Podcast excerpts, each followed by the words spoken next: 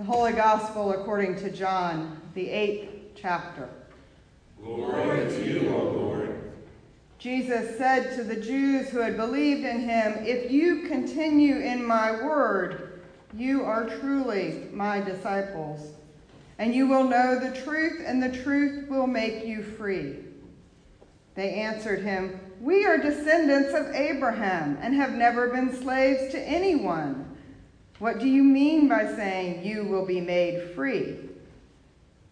Jesus answered them, Very truly I tell you, everyone who commits sin is a slave to sin. The slave does not have a permanent place in the household, the son has a place there forever. So if the Son makes you free, you will be free indeed. The Gospel of the Lord. Praise to you, O Christ.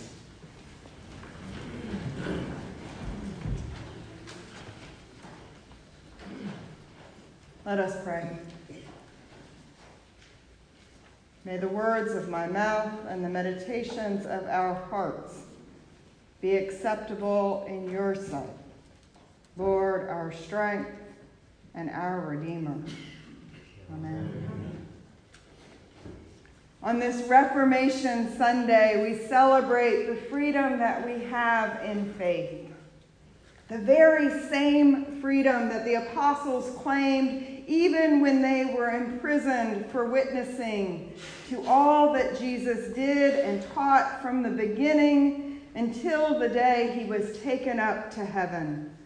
And the very same freedom that the Augustinian monk Martin Luther seized when he criticized the Catholic Church for false teaching and abuses of power. But, dear church, dear church, please hear me when I say that this freedom is not the same freedom that Western culture, and especially our American culture, has embraced. The freedom we have through Jesus Christ is not unfettered and individual choice. It is not the freedom to construct and deliver explosives that can kill or maim, regardless of how much you dislike a person, resent their power and position, or disagree with their political viewpoints. And it is not the freedom to violently act out against a group of people in their place of worship and murder men and women who believe differently about who God is. The freedom we have in faith is a freedom for the neighbor and the stranger. Yesterday afternoon, after a man killed 11 people and injured others at Tree of Life Synagogue in Pittsburgh, these words were lifted up by colleagues.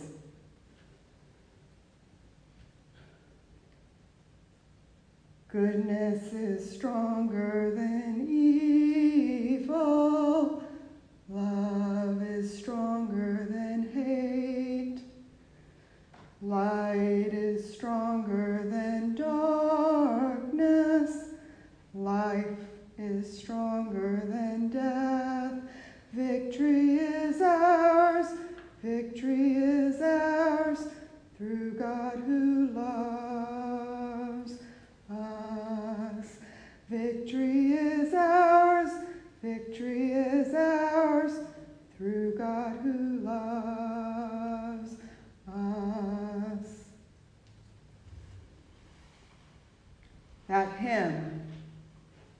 Goodness is stronger than evil, was written by Archbishop Desmond Tutu in 1995 when he was chairing the Truth and Reconciliation Commission that examined the atrocities committed by both pro and anti apartheid groups during the period of white minority rule in South Africa in the second half of the 20th century.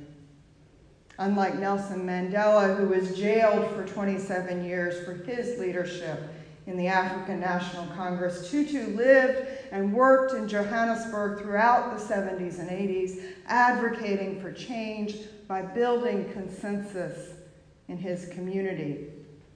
Working from within the Anglican Church, first as the dean of the cathedral and then as bishop, he also worked in the secular world to address injustice. And in 1984, he was awarded the Nobel Peace Prize for his achievements.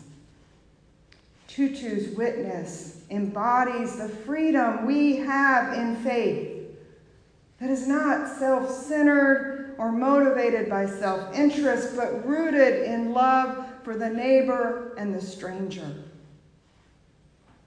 But all too often, we exercise our freedom at the expense of others, and when we do that, we are not free at all, but captive to sin.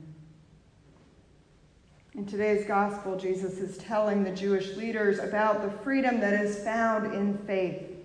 When, as if their ancestors had never fled Pharaoh's Egypt or wandered in the wilderness for 40 years or been exiled to Babylon and later persecuted by the Romans, they said, Wait, we've never been slaves. We are descendants of Abraham. Comfortable and complacent now they had forgotten where their very own grandfathers and great grandfathers came from and how their own ancestors suffered. They were oblivious to the weight of sin they carried and to the ways they remained bound and shackled. Jesus tries again, saying, Everyone who sins which, by the way, is all of us, is a slave to sin.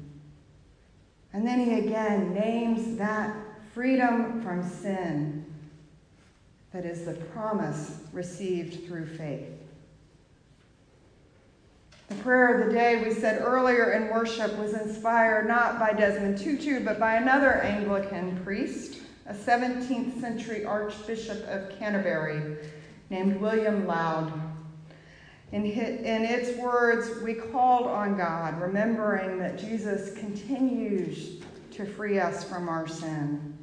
In the petitions, we asked for God's promised redemption, publicly and institutionally, in the capital C, church, where it is corrupt, as in the decades of sexual misconduct by Catholic priests that was first covered up and now is being addressed there and across denominations to ensure the safety of children and adults. We asked for God's promised redemption where there is error. On Saturday, the family of Matthew Shepard, the young gay man who was killed in Wyoming 20 years ago in a hate crime, was inurned at the National Cathedral in Washington, D.C., and a reversal of, again, the capital C church, church's historic position rejecting LGBTQ people.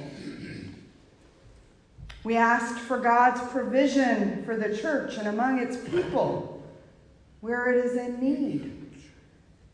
Not because we live in fear of what we do not have or cannot see, but because we trust that God will equip us for the ministry we are called into for this time and place. And we ask for God to unify the world where it is divided. As Bishop Elizabeth Eaton wrote last night, we are reminded that hate filled violence knows no bounds. Whether a Sikh temple in Oak Creek, Wisconsin, a Christian church in Charleston, South Carolina, or a Jewish synagogue in Pittsburgh, Pennsylvania. As people of faith, we are bound together, not only in our mourning, but also in our response. Today we respond by claiming the freedom in Christ to love neighbor and stranger. Many of you will remember Pastor D. List, who preached here in the summer. Her husband Howard, one of the co owners of Bicycles, attends Temple Beth El in Charlotte with his father. And last night I reached out to Howard and asked for his permission for us to write notes of encouragement to their congregation. So on our pews, you have notes like this. You have pens. I would ask that you write a note of encouragement if you just want to sign your name or sign friends of with the church's name, which is printed there. That would be welcome. I'll gather these and get them to their rabbis this week. Thank you. Well.